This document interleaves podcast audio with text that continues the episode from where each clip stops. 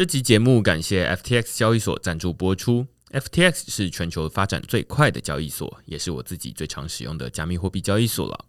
无论你是要买卖加密货币、股票代币，还是想稳定的赚放贷利息，都可以在 FTX 交易所上找到，而且它也有中文界面。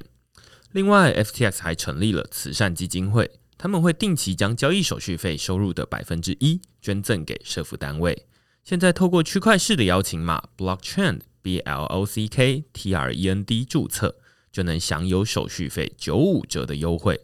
如果你抵押他们发行的 F T T 平台币，还可以减免更多手续费，甚至能每周拿到空头奖励哦。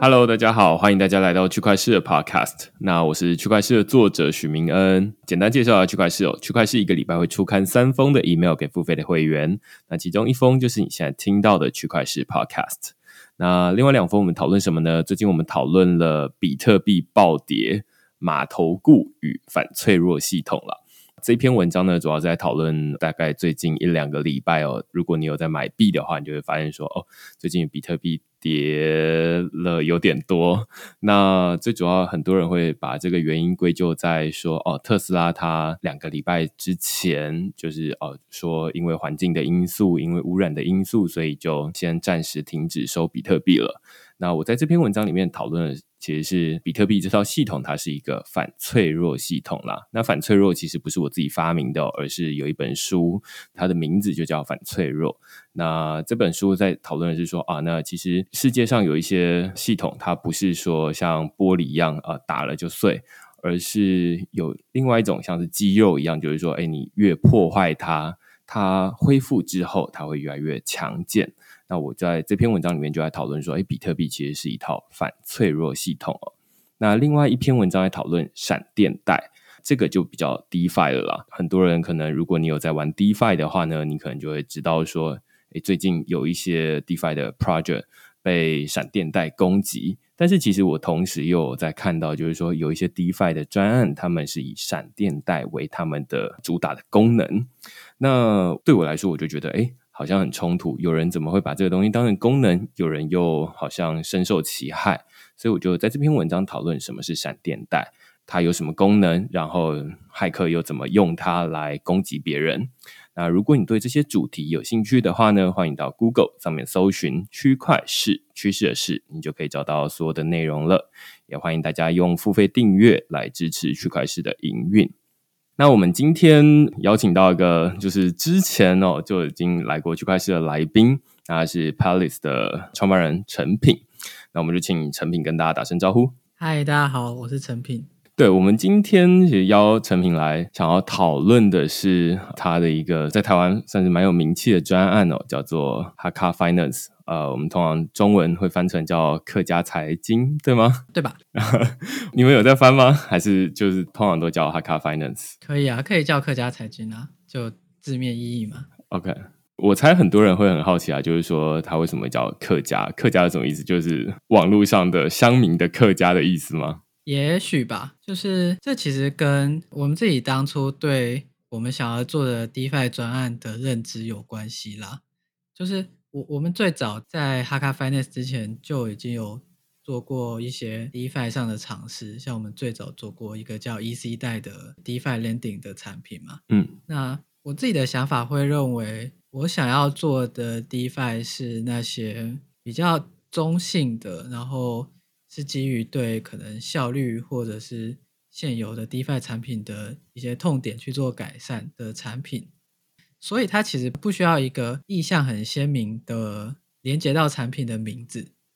就我希望它的名字可以越看不出来它在干嘛一点越好。在在这样的情况之下，我那时候就帮自己的 brand 取一个名字嘛。那我们当然就会想看什么名字可能是好念或好记的，因为其实我们就比较像工程师的思维一点，所以我们决定可不可以取一个名字，其实最最重要考量的事情是我们有没有办法注册到。我们想要的网络的 domain，台湾最恶名昭彰的应该就是那个嘛宝岛嘛，就 Formosa 已经最早就已经被人家用走了。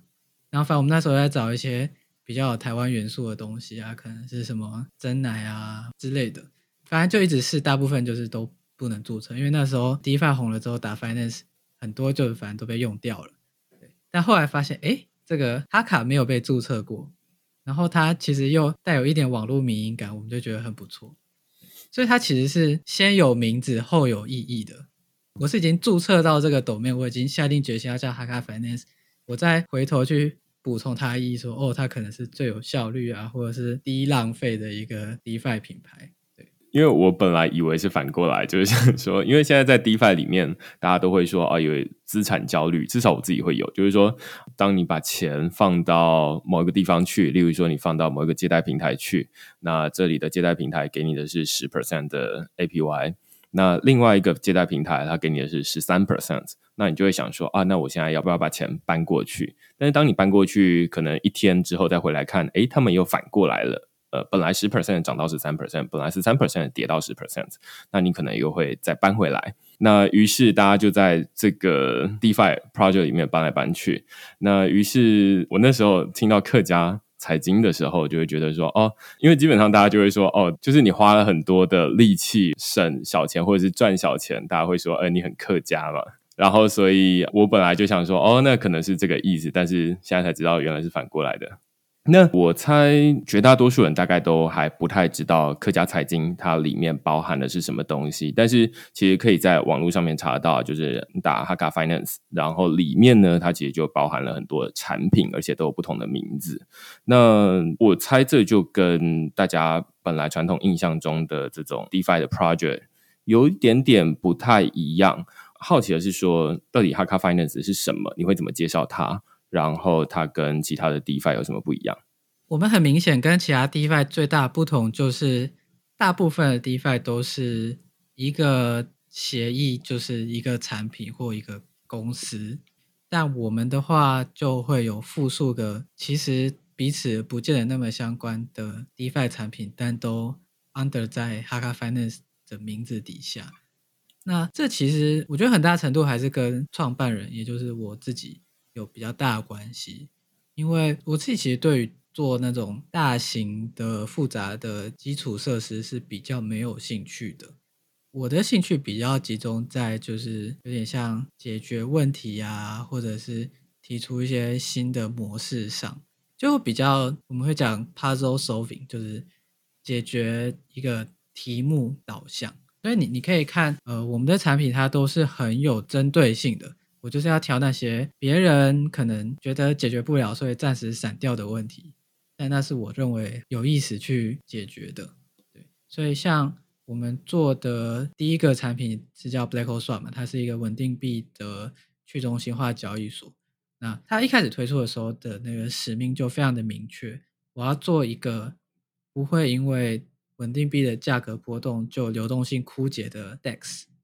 那这件事情我要把它做到非常非常的极端，就是我不但要让它的滑价很小，我还要让它的流动性很大。所以我们是目前第一个，也应该也是市面上唯一一个有在 DEX 里面去整合 Lending 跟 Borrowing 的一个 Protocol。就我们可以在一个 Swap 的那个 Liquidity 不够的时候呢，去外面借来卖，所以我们可以有超过自身储备的数量的流动性。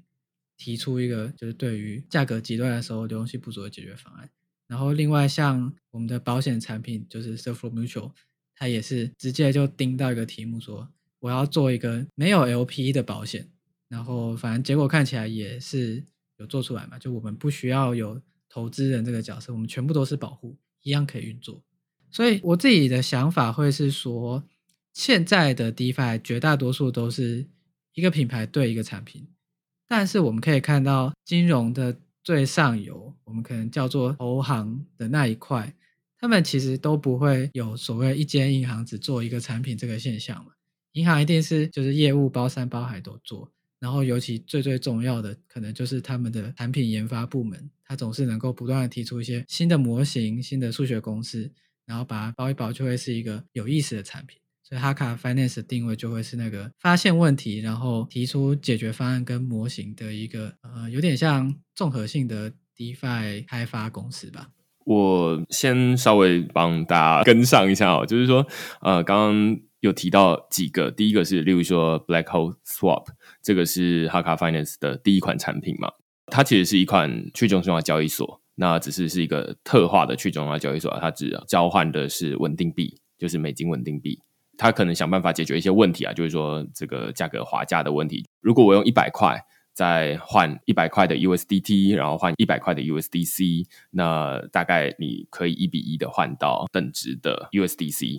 但是如果假设你是要换一百万或者是一百亿，那通常你在换 USDT 跟 USDC 的时候，它就会滑价。例如说，你只能一比零点九，或者是一比零点九五，类似这样子。所以刚刚的客家财经的第一个产品 Black Hole Swap，它中文可能直接翻译成黑洞换。那黑洞换就是它有无限的这个深度，无论你的金额有多少，那你就可以用最低的划价来。换到最多的稳定币，那这个是他们的其中一个产品，就是去中央交易所。那但是刚刚也有提到，例如说有 Surflow Mutual，那这个是一个保险的产品。在客家财经里面有好多不同的产品，那刚刚这只是其中两个。那我自己知道的是，好像之前还有推出过，例如说 Haka Harvester，就是一个赚取收益的平台。然后还有之前的最一开始的 Easy Die，就是他帮你把这个币从，例如说你手上持有的是以太币，然后他就帮你换成呃稳定币，然后再丢进去借贷平台，然后再帮你拿出来，就是呃本来你要做很多步骤的，那你就是可以在上面用一步骤就可以完成了，类似这样子。那这每一个元件或者是每一个产品。其实，在市面上，就是在 DeFi 的这个市场上，其实好像都有类似的产品。举例说，黑洞换好了，去中心化交易所其实大家都有在做。例如说，Uniswap 就是一个很有名的去中心化交易所。那或者是稳定币的交易，其实 Curve 也有在做这件事情。但是刚刚就是说，他有提出想要解决一些问题。那这些再深入的问题，我们就先不再进去，要不然会太深。就 我觉得每一个产品，大家都可以。花很多时间在讲了，那这就是 Haka Finance 跟其他的 DeFi 目前看到最最大不一样，就是说大家在 DeFi 领域里面，大家都是一个产品，然后做到深，然后大家想办法在这个 DeFi 领域里面，好像有一个说法，就是说你越多人使用，或者是说越重要的协议或越重要的服务，你就会沉淀下去，沉淀变成是整个金融体系的一个基础层。那举例来说好了，就是大家发行的这个稳定币，它可能是呃 MakerDAO 这个服务，那它就会沉淀到最下面，因为它是发行钱出来的。那 Compound 或者是阿伟这种借贷，它也是有钱的地方就有借贷嘛，那所以它也很重要，所以它沉淀到最下面去。那还有交易啦、保险啦等等，就是这样一层一层叠上来。那这其实跟传统金融有点类似，就是说政府它就先发钱，然后接下来就有人私下借贷，接下来才发才跑出银行。然后只是我刚觉得蛮有趣的点是说，目前传统的银行就是像就是商业银行，它本来就不会做只做一个业务，而是它会做呃储蓄，它会做保险，它会做外币兑换。那我好奇的点是说，那为什么 DeFi 大家都没有做这件事情，而是好像 Haka Finance 才在做这件事情，就是说，呃，想要把每一个不同的东西串起来。但为什么大家都只有做一个功能而已？我觉得最重要的原因就是在做 DeFi 的时候，其实有蛮多网络时代才有的观念被导进来，就是我们会说它是一个开放的系统，所以呃，你很有机会就是做叫做 infrastructure 的东西。然后它就会有很强的网络效应，最后会让你可以有点像，可能我们可以说是垄断这一个领域或这一层。就像刚刚提到的嘛，MakerDAO 它是一个稳定币发行的协议，那它的稳定币其实就是流通量是非常非常广，基本上就是去中心化稳定币里面的第一名。那它之后的第二名可能是 Synthetics 吧。的发行量就输它好几个数量级了。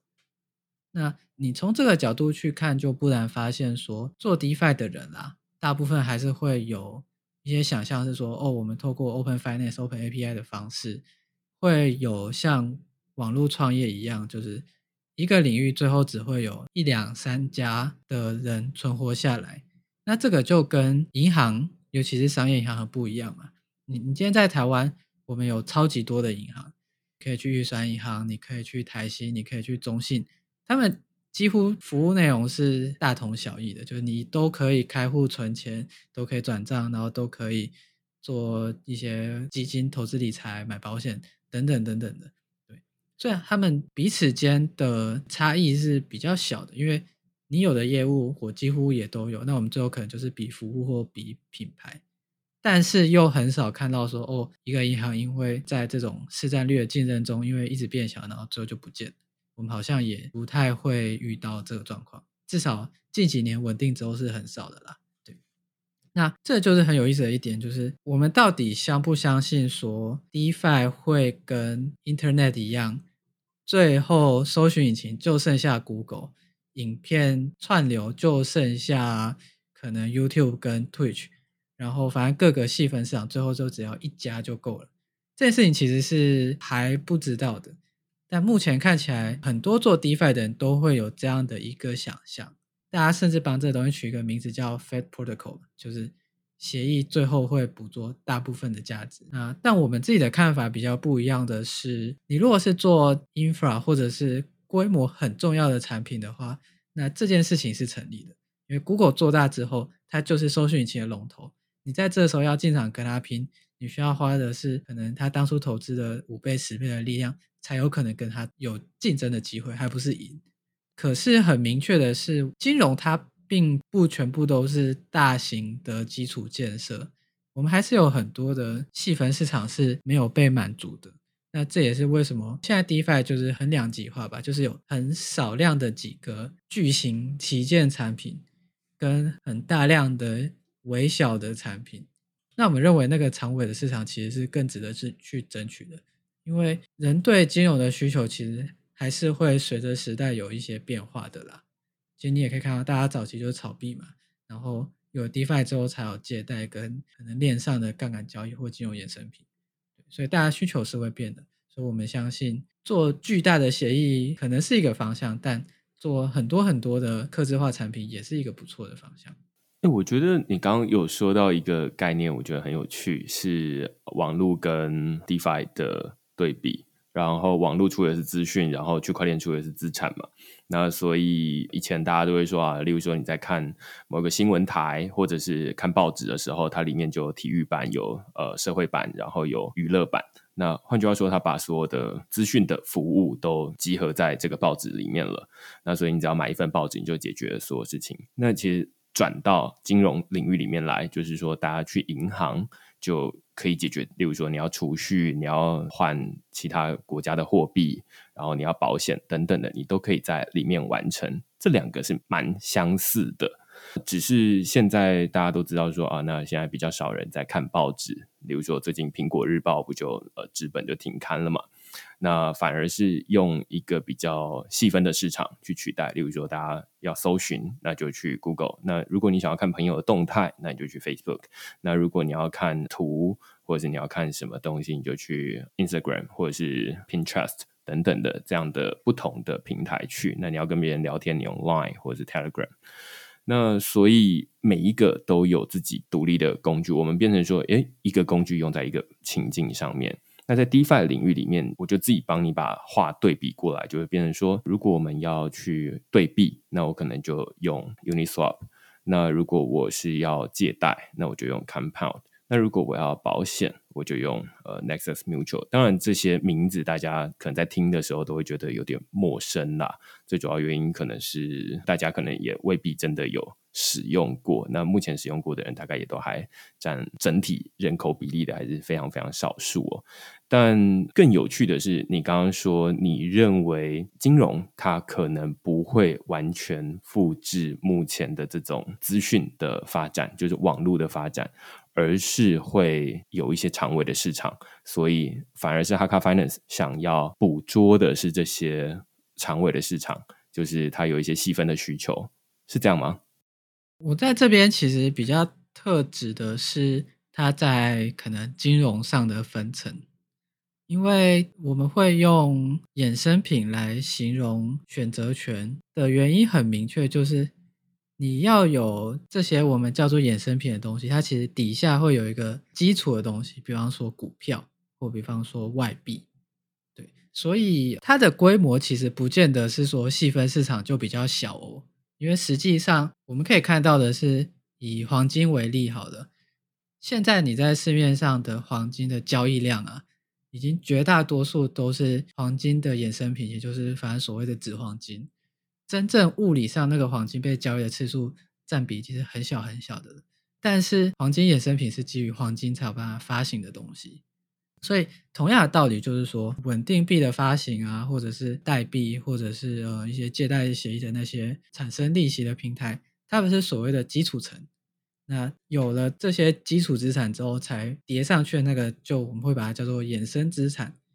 可是衍生资产并不见得就是量体小。因为金融其实是有所谓杠杆的特性嘛，所以我指的长尾指的比较是说，它可能用的人不见得那么多，然后它被制作出来之后，再被别人去引用的几率是比较小、比较不广泛。可是你说量体的话，我觉得是不见得会输的。我举一个更清楚的例子，好了，就是你如果在一个领域里面做大的话，通常你是包山包海。举例来说，嗯，你做电商的话，当然就是像 PC 后某某虾皮，它就是什么都卖；或者你你做影音的话，YouTube 就是什么影片都可以播。那这时候会有所谓的细分市场的需求，就可能电商里面会有什么宠物专门的电商啊，或什么母婴保健品牌，它就会自己走自己的一个比较小众，但是比较忠诚度高的领域。但是在金融的话，它的情况会变得有一点不一样。玩股票的人最多，玩期货的少，玩选择权的更少。这件事情是很符合我们讲，就是大的市场跟小的比较长尾的市场嘛。可是你如果从交易量啊，然后整体的规模，其实不见得是输的。就是大部分的人都玩股票，可是因为他们都玩现货，所以交易量也就是那样。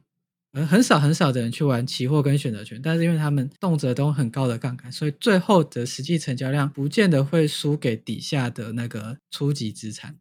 这是金融的一个有趣的特性。你做的是一个很小众的市场，但是你的量体没有不必然会输，搞不好还会反超。哎，我觉得这很有趣，这个例子就比较清楚哦。然后我就很好奇的是说，那你觉得它是时间早晚的问题吗？然后呃，你们算是比较早。看到这个需求，还是说现在发展还没到那里，然后你只是先做起来放着？我觉得是时间早晚的问题，没错。可是这个领域之所以会说是细分市场，就是因为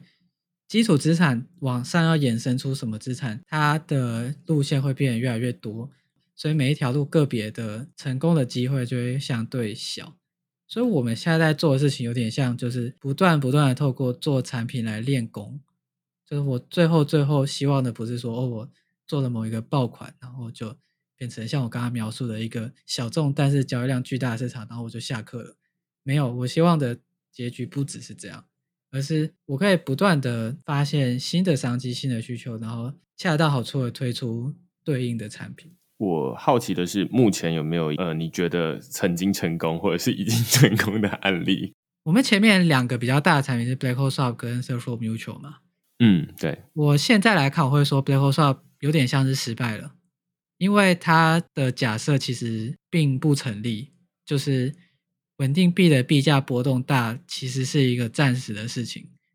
后来就渐渐的不再发生，就是什么一个美元跑到一点零五块这种事情，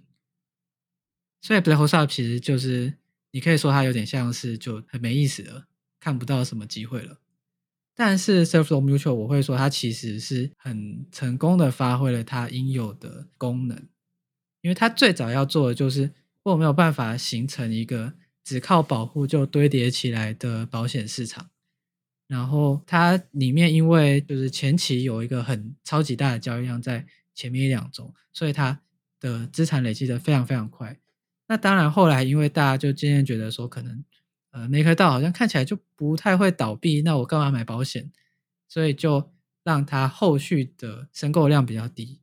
但是这件事情并不代表它失败了，它其实是还是很好的，在那里提供它的功能，就是哦，你需要避险，那你就去买一点这个保险，甚至反而因为没什么人买，让它的就是理赔的那个赔率是超级无敌高的。你现在去看的话，可能有个就可以到一赔，好像几万甚至十万吧。所以它就是一个我自己会定义是已经成功了的例子。就是它没有创造持续不断的大量的人流或钱流，可是它的功能是非常好的，满足了我当初切进去的那个就是细分市场的需求。那它实际上你在现在这个时间点的运用也是恰到好处的。因为目前你刚刚举的这个黑洞换，然后跟 Third Floor Mutual 这两个，一个是交易，然后另外一个是保险。那两个好像都在解决一个你刚刚说的比较细分的问题哦。那第一个就是在解决的是说，刚前面说啊，那稳定币它可能一下子从一美金，最理想情况其实是一美金嘛，那但是它有可能跑到一点零五，那有可能跑到零点九五。那最主要原因可能是因为那时候 MakerDAO 它只有单一抵押，就是呃例如说以太币抵押而已。那后来当然 MakerDAO 他们改进了他们自己的机制啦。进而解决这个问题，在 MakerDAO 他们还没改进这个机制之前，呃，衍生出黑洞换这样的需求，就是说啊，既然你有这样的问题，那所以我们就开发出一个稳定币不会跑掉的一个交易所。但是后来 MakerDAO 它解决了问题，那所以你会说，哎，这个本来的问题不存在了，所以当然解答它的答案也就不重要了。对，那但是第二个。就是刚刚那个是一个比较极端的情况，因为 MakerDAO 它的机制要去改善，那当然改善完之后就没有这个问题。但是第二个 Third Floor Mutual 它在解决的就是说啊，例如说大家担心 MakerDAO 它机制有问题，于是它倒闭，那这其实也是一个很大的问题。但是它现在看起来就是说它它是一个发生几率非常小，但是影响非常严重的一个事件。那于是它没有发生的时候，大家就觉得说，那不需要保险，所以现在没有什么人在使用它，这是现在的情况，对吗？对啊，所以这两个可以听得出来，它其实好像都不是在解决一个 general case。例如说，反正它稳定币跑到一点零五就跑到一点零五，那我就提供一个基础的功能，而是说，那基于它会有这样的情况，那所以我就开发出一个对应的产品来解决这个问题，好像比较能够对应到你最一开始说你比较有兴趣的是解决一个 puzzle 的问这样的一个情况。对，了解。那所以现在看起来，呃，你们除了有交易，然后跟保险之外，那像刚刚我提到，例如说，呃，有 Harvester 这个收益的产品，它也是在解决同样的问题嘛？然后后面还有什么样的产品在解决什么样细分的问题？Harvester 其实是一个比较无聊的产品啊，它就是跟那个 Auto Farm 很像，它反正就是一个自动农耕的工具，它会自动帮你去收成。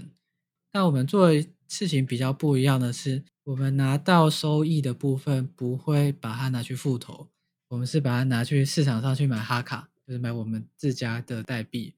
然后另外再透过我们流动性挖矿的额度去加码这个 token。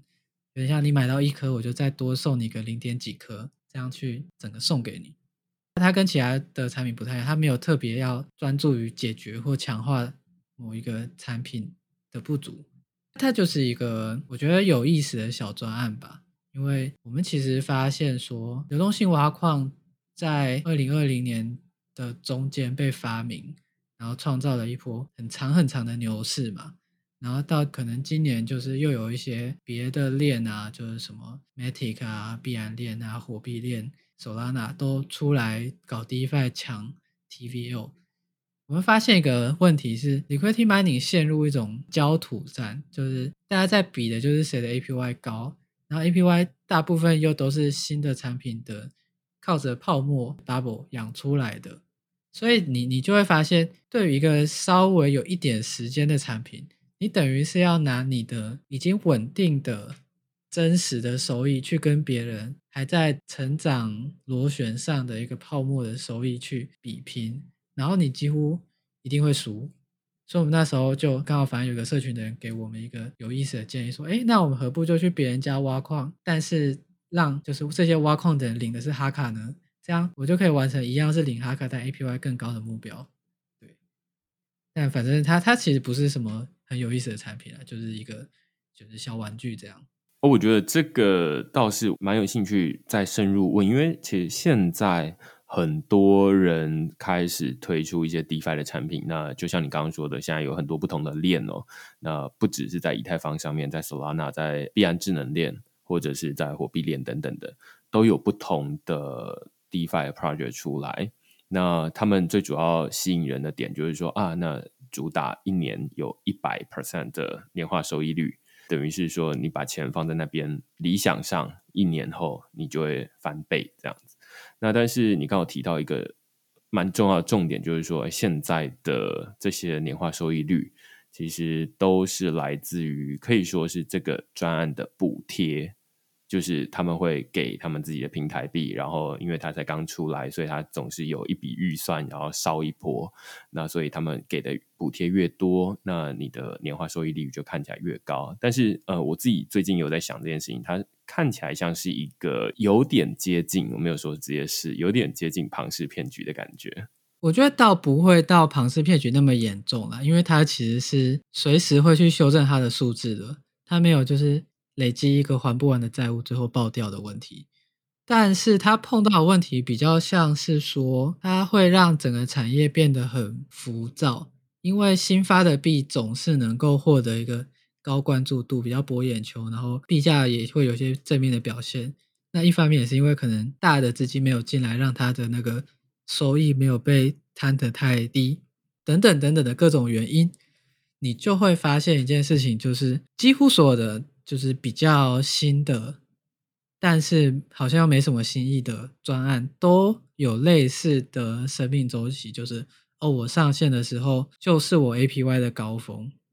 那最后我可能币价会随着流动性挖矿一直补贴一直跌，然后最后就变得烂烂的，没有人理我死掉。那也有一种可能，就是我币价可能会上上下下，最后稳定在一个点。但如果我真的稳定在一个点，如果它真的够稳定，就会吸引很多资金进来分它，最后也会让我的 APY 变低，所以就就会变成，就是因为你要复制一个流动性挖矿这类专实在是太简单了，你就光看币安链上，就是每天每天都有新的专案在推出，他们就是一些一些 fork，可能是什么 Uniswap 变 Pancake，Pancake 又变 Pancake 的被 fork 的下一个还是 Pancake 的东西，以此类推，然后 Landing 也是，反正就大家。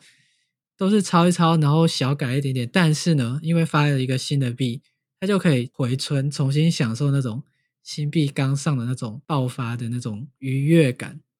体现在最初的 APY 上。所以，像有一些 DeFi 的一些比较沉迷的资深玩家，他们会说这个行为就是挖矿里面我们叫挖头矿，就是第一批进去的人会拿到最好的美元计价的利润，但后面一定会走下坡，不管你是这个币跌烂了。还是这个币稳住了，但是因为稳住了，所以很多资本进来，对，所以他就就不断的后浪推前浪，然后前浪就死掉了这个状况，就会让大家不禁怀疑说，诶，那这个流动性挖矿其实不但没有办法像我们常讲的红利点数是培养忠诚度，它反而是造成一个逆向的，就是人家如果真的爱你的产品或爱你的代币。它的最优策略不是在你这边流动性挖矿哦，是去别人家那边流动性挖矿，再拿它的收益来买你的币。这是一个很就是很好笑的事情。就我就是亲自听到我的社群的里面的一个使用者这样跟我回馈啊，我就问他说：“哎，你你那么喜欢哈卡，那你有在挖哈卡吗？”他说没有。我说：“哈，那你是不是其实不爱我？”他说：“没有，其实我是做一件更爱你的事情，我把这笔钱从 Blue Swap 拿出来去别人的一个。”就是阿猫阿狗的 swap，但是我把他们家挖出来的币全部都买成哈卡，对，这样很爱，因为他说他这样 eventually 会拿到更多的这个他相信的 token，那我我就无语啦，就是你这么做，呃，好像无可厚非，你知道吗？你也是在累积你的就是我家的代币的数量，表示你的支持，只是因为 APY 这种东西是美元计价，所以你去隔壁家挖矿，反而让你最后拿到的 token 更多。就很好笑啊！对，所以其实现在有很多人，他就是说，例如说我自己也有放一笔钱在那边流动性挖矿，然后我就是定期的把它领出来，然后卖掉，然后变成，例如说用变成美元，那我就放在那边，然后例如说放美元的储蓄，那这可能就是比较支持美元的做法。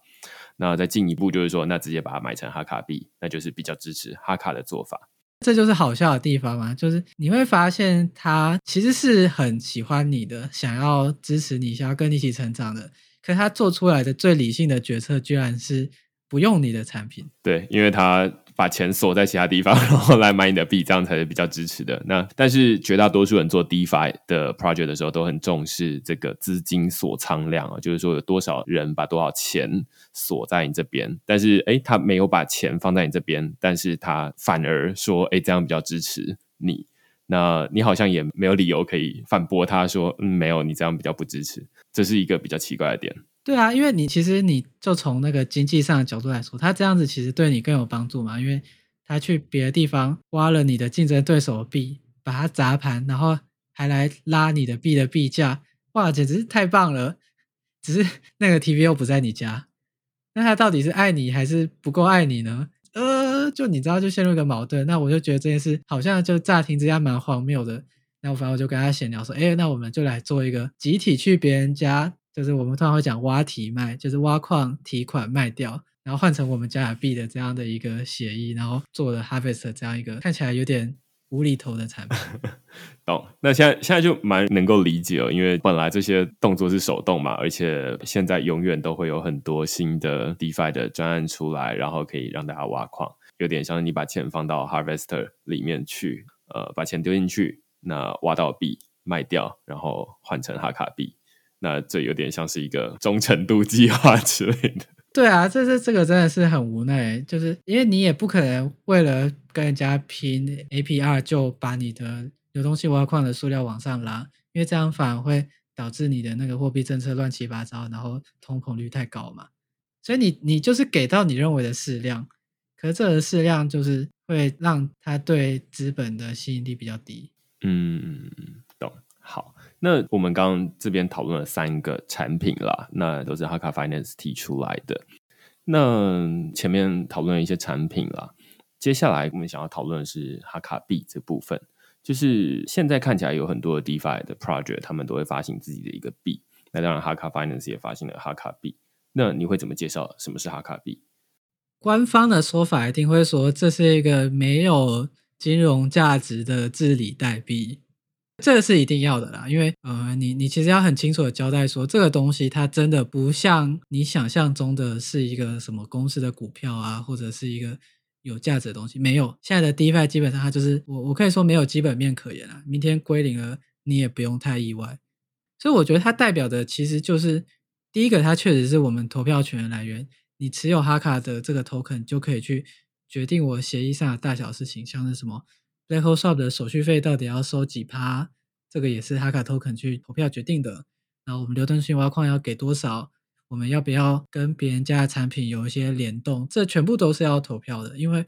我不希望这些决定的那个决策权都集中在团队手上，这样会有一些问题。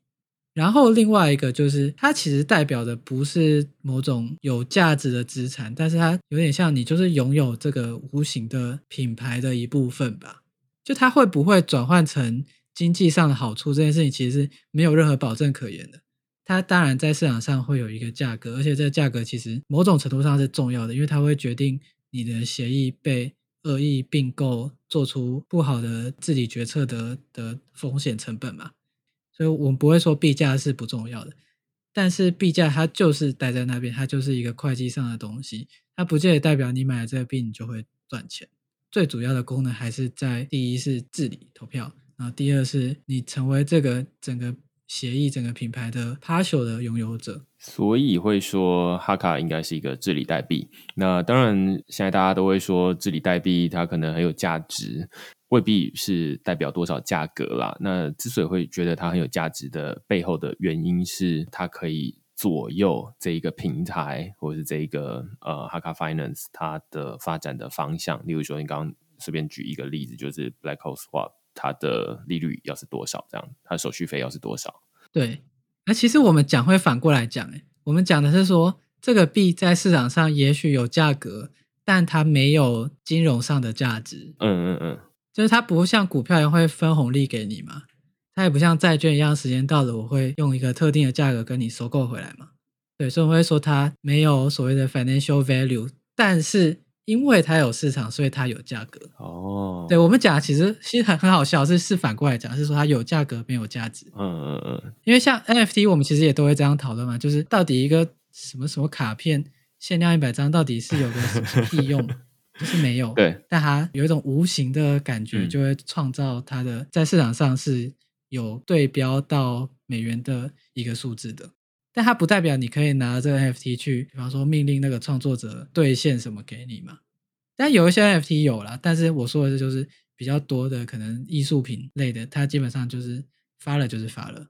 你也不要想它的作者对你有什么义务。呃，我觉得如果你把这个 NFT 跟自己代币对拿来做类比的话，那 NFT 的价格它可能某种程度啦，不是百分之百，就是某种程度的隐含的是你对这个创作者他的忠诚度好了，或者你的支持度，那你才会去买那个 NFT 嘛，所以那个价格是体现你的忠诚度。那治理代币它的价格可能就体现于这个体现出它的政治的决策权的重要程度。比如说啊，那你说这个利利率高要提升还是要下降？那它影响的是多少的？例如说 Haka Finance 它的总资金的锁仓量，那假设是一千万美金好了。那持有哈卡币的人，等于就是说，哦，那你有一票，或者是你有一笔的票数，可以来决定这一千万美金的运作该是怎么样。反正就是说，这个治理代币它的价格啦，代表的是那个钱，你怎么去管理那些钱，然后你拥有多少比例这样子。对那一票代表多少钱这样？对，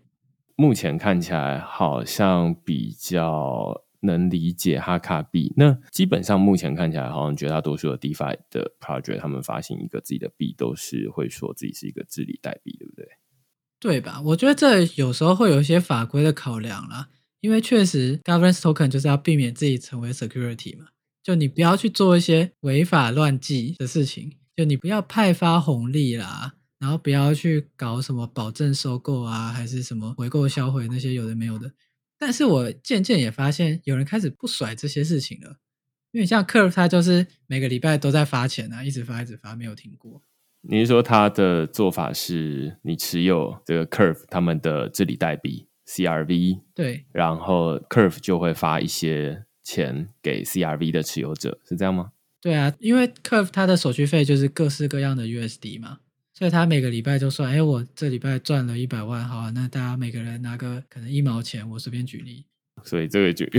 比较像是在发红利。对我觉得比较难去界定说它到底有没有证券属性，因为像我们自己就会尽量去避免这种事情，就是你你不要让持有这个币像股票一样有什么哦可以收利息这种事情。我本来没有预期到有这件事情啊，但是呃，我另外一个最好奇的是说，既然大家都会说他自己代币，但是其实他也是一个，我也不知道算是一个公开的秘密啊，就是说，其实绝大多数人持有这个自己代币还是没有在参与治理。我不知道就 Haka Finance 目前的经验来说，就是我不知道他怎么衡量这参与治理的这踊跃程度。哦，其实一直以来都蛮低的。以我们自己的例子的话，大概就是五趴到十趴左右吧。你是说代币的持有总流通量，然后有百分之五到百分之十会拿来参与治理？对对对对对。那当然有一些比较重大的决策会跑出很多人啦。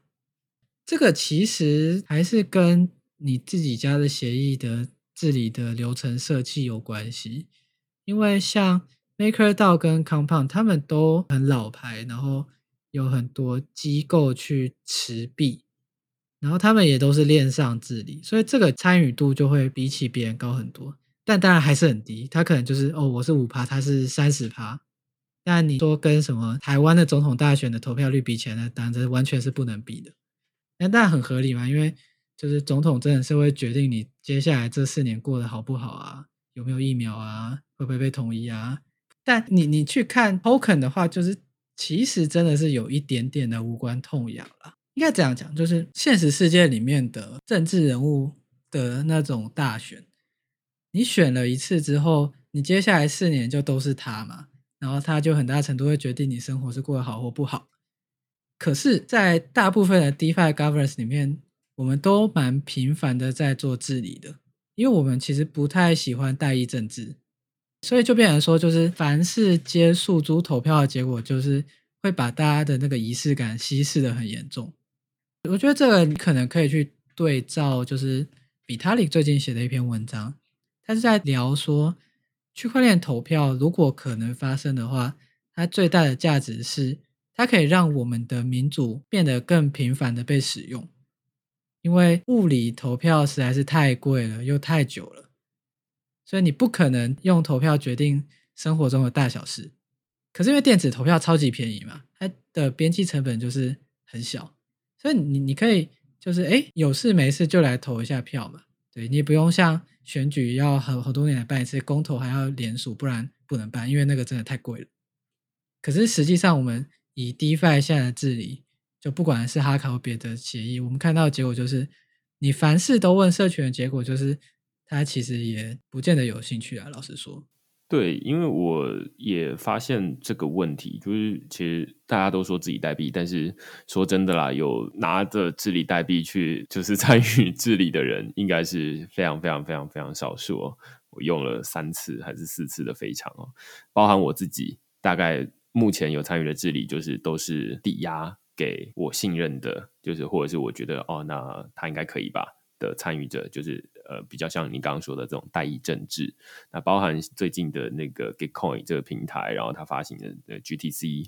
其实它也是走类似的路线。换句话说，它会发展到一个很有趣的情况，就是说理想上大家都可以决定任何事情，在数位世界里面，它可以非常频繁的投票。但是实际上，大家的注意力有限，或者大家的关注这些事情的心力有限。你虽然每一件事情都问我，我会觉得备受尊重，但是反过来说，我也 没有知道那么多东西。那所以大家会想说啊，那我直接委托给一个可靠的人就好了。就像现在绝大多数人大概也不知道台北市议会在开会讨论什么东西一样。那所以我们就委托给这个市议员，然后请他，我相信他，那我就。让他来处理这件事情，只是说这个目前的议员选举可能是三年、四年一次，四年一次。那现在在链上的治理比较有趣的，可能是例如说，你就可以直接委托你身边认识的人，甚至你可以随时换。那你委托这个人，他可能还会再委托他的上一层，多层次的委托。那这可能是呃数位治理上面比较有趣的事情啊。但是目前好像我也没有看到类似的事情发生。我觉得就是大家对治理的想象还在建构啦，就是像你刚刚提到那种委托，我们可能会把它称叫呃流动式民主，委任但是可以经常性的切换的。但是我觉得更重要的一点是，大家想要的并不是做决定这件事本身，一来是它本来就不是一个对个人来说有价值感的事情嘛。对大部分人来说啦，那二来是大家确实也都不擅长做决策，大家没有都真的对于公共事务的走向有很明确的，就是论述或者是判断或者是决定的能力嘛。所以大家想要的不是因为说我下面那一个 proposal 我要投 yes 或 no，所以我去买这个代币。我买这个代币比较像说，第一个我当然拥有一个拥有权，然后第二我知道的是，虽然我九十九点九趴的议案我都看也不看一眼，但是我心里很清楚的知道一件事情是，我哪天如果真的碰到什么，我想投票，我可以投。这个备而不用的感觉其实是很重要的，你你就才会相信说这个协议是你是真的拥有它的一部分嘛？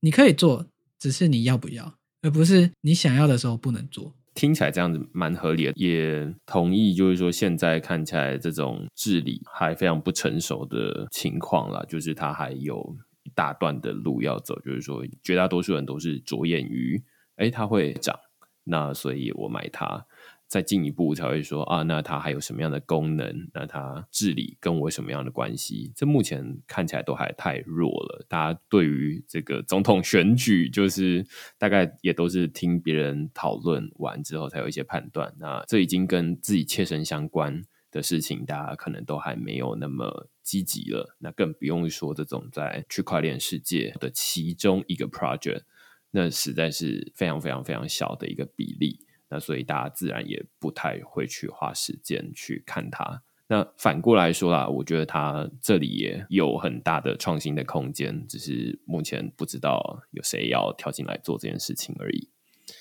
那最后我想要讨论的就是说，绝大多数人都会很疑惑的，到底做 DeFi 在赚什么钱？然后像 Haka Finance 它有什么样的商业模式？然后它商业模式跟传统的这种金融业又有什么不一样？哦，这其实是一个有趣的问题哦，因为现在的 DeFi 可以说是处在一个算是产业的早期吧。所以绝大多数的团队都不是以赚钱为第一优先嘛，尤其在你发了币之后，那更是如此。就现在很少人做 DeFi 是纯做服务的啦。就像你，你用 Infura，你就是每个月要缴个一两百块，因为它就是一个 SaaS；或你用币安交易，你就是交易量的一个趴数被他抽走，那就是进他们家口袋。但 DeFi 因为它赚的钱理论上在你发币之后就属于协议。所以是不会进到团队的口袋的，所以大部分情况下就会变成是团队必须要靠募资来准备一大笔钱，让你有一个不算短的时间去持续开发这个协议底下的东西。所以 DeFi 专案当然有很多商业模式，就像 Uniswap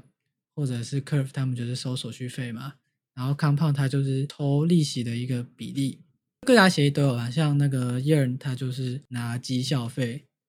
那这些东西就是都会进到协议的储备里面，而不是进到开发者的口袋里面。这个原因，第一个是我刚刚讲的，因为他们都在早期，所以他们期望的是扩张，而不是获利。然后第二个，我觉得很有意思的点是，我们开始看到一些 DeFi 的协议，它有开始把这个永续性考虑进去了。我我觉得最经典的例子应该会是那个 Synthetics 吧。Synthetic 最早当然也是 ICO 募了一一些钱，然后做产品做一做，然后做的还不错，所以币价就涨。可是实际上我们知道说，这这件事情它其实是不永续的。不永续的意思是说，团队当初 ICO 卖的如果是美元好，那它就是会有用完的一天。那用完之后，下一步怎么办呢？那你势必就是要卖币。那币卖完了，那那团队就真的真的真的一点收入都没有了，因为实际上很多开销都是持续的，而不是一次性的。那最后做了一件我觉得蛮有意思的事情，就是他真的把协议给公司化哦。什么叫把协议给公司化？就是 s y n t h e t i s 后来把他们就是实体的那个物理上在澳洲的公司收掉了，然后把结清出来的钱全部丢进 s y n t h e t i s 的那个道的合约钱包里面。所以这个时候起，那个实体的法律上的公司不见了。那员工怎么办呢？员工全部都开始跟道领薪水，那未来就变成是。所有人的薪水全部都是从 smart contract 里面领出来的。那 as long as 这个 smart contract 一直在从 s y n t h e t i s 的服务里面赚到消费者的钱，那薪水理论上就可以一直付、一直付、一直付。所以我觉得这也是很多 DeFi 或讲到可以期待的一个终极目标，就是它达到一种物理上的真正的去中心化。不然你开发团队还是被某一个法律上的公司掌控的话，好像就差了一脚。懂？呃，我稍微补充一下，就是说目前看起来有 DeFi，然后有例如说像 Haka Finance，呃，它就是由 Palace 这间公司的开发人员，然后开发出来的一个 DeFi 的产品。那于是，这公司跟这个 DeFi 的产品其实是分开来的。虽然这个 DeFi 的产品，它可能可以用很多不同的方式赚钱，例如说刚刚说 Uniswap，它透过交易手续费赚钱；那 Yen Finance，它透过这个绩效管理费，因为它是理财机器人嘛，那所以它就收绩效管理费。那借贷服务，它就赚那个利差等等的。这其实他们都有固定的一个商业模式。那于是就把这些钱领出，就是他们都会赚钱。但是问题是，开发团队跟这个 DeFi 是两个不同的实体，那所以就会变成说，你这个 protocol 或者这个协议赚钱了，Uniswap、Compound、Yearn Finance 赚钱了，跟你这个团队有没有钱发薪水，目前绝大多数的情况可能是两回事。你刚的意思是这样，对不对？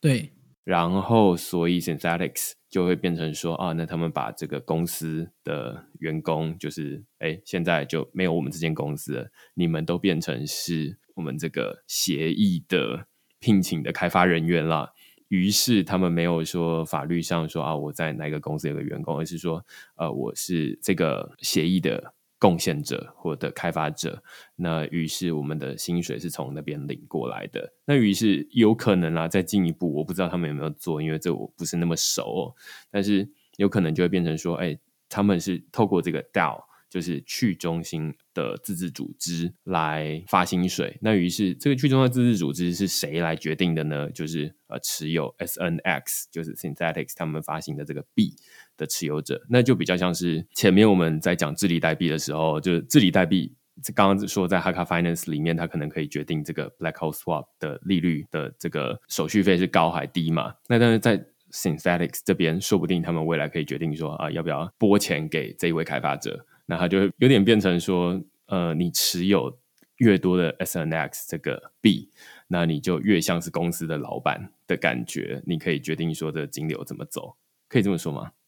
可以吧？对，所以未来大家不是替一间公司工作，或者是说刚 Synthetic 这个例子，它等于是把本来的开发团队跟协议这两个本来分裂的东西组合在一起，然后。哎，反而创造出一个很有趣的新模式，就变成说大家都是协议的打工仔。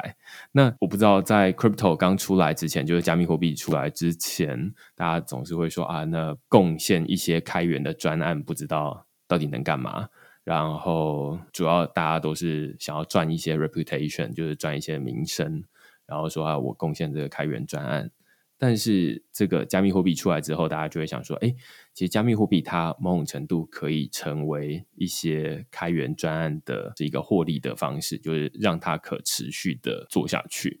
那刚刚举的这个 Synthetics 的例子，感觉就蛮像是这个，因为这个协议有在赚钱嘛，那有在赚钱，然后就累积在这个 DAO 里面，那这个 DAO 它就会把钱再拨给。哎，你对我们这个 project 有贡献，那大家共同同意投票决定说啊，那就拨给他，那所以他就可以继续工作，那他就变成是一个可持续的一个循环。嗯，好啊。那今天我们大概听到，就是第一个是前面有很多不同的产品啊，然后可以知道说，现在有 DeFi，它跟这种网络上资讯的服务其实发展的路径也蛮像的。但是它有一些不一样，毕竟网际网络处也是资讯，然后区块链处也是资产，那在这边就会有一些不同了。那另外后面我们讨论到的是这个哈卡币，或者广泛来说应该是讨论治理代币。那最后还有讨论到这种叫就是去中央自治组织的内容，然后他甚至未来他可以聘请自己的员工来做这件事情，只是他就。比较不像是法律上的员工，而是一个贡献者的概念，或者是一个自由工作者的概念这样子。那其实我觉得今天讨论，我猜对绝大多数人来说都蛮跳的，或者是说需要一点想象力，因为这跟我们目前的日常生活可能都稍微有点距离。但它是一个蛮有趣的主题，就是知道说，哎，那在去中心化世界里面，大家是怎么运作的。好啊，那其实今天看起来差不多了。你有没有想要增彩？我们现在就 Palace 就主要做 Haka Finance 是一个 DeFi 的品牌嘛。那我们现在有在找 Senior 的 Front Engineer，然后也有在找 Marketing 的 Manager。那有兴趣的话，找到 Palace 的 Contact。我会再把你的那个网站放上去 Show Notes 上面。那今天就非常感谢 Palace 的成品。然后来跟我们讨论这 DeFi 目前的发展。其实我们讨论很多啊，就从应用，然后一路讨论到最底层的这个目前的 DeFi 链的状况啊。那其实有很多的题目可以再深入讨论，包含像它很多不同的产品，像刚刚说这个交易，然后保险，然后每一个产品它背后要解决什么问题。今天我们比较像是大略上的带过，因为每一个产品背后有很多的背景知识要交代啦，那所以就没有深入讨论。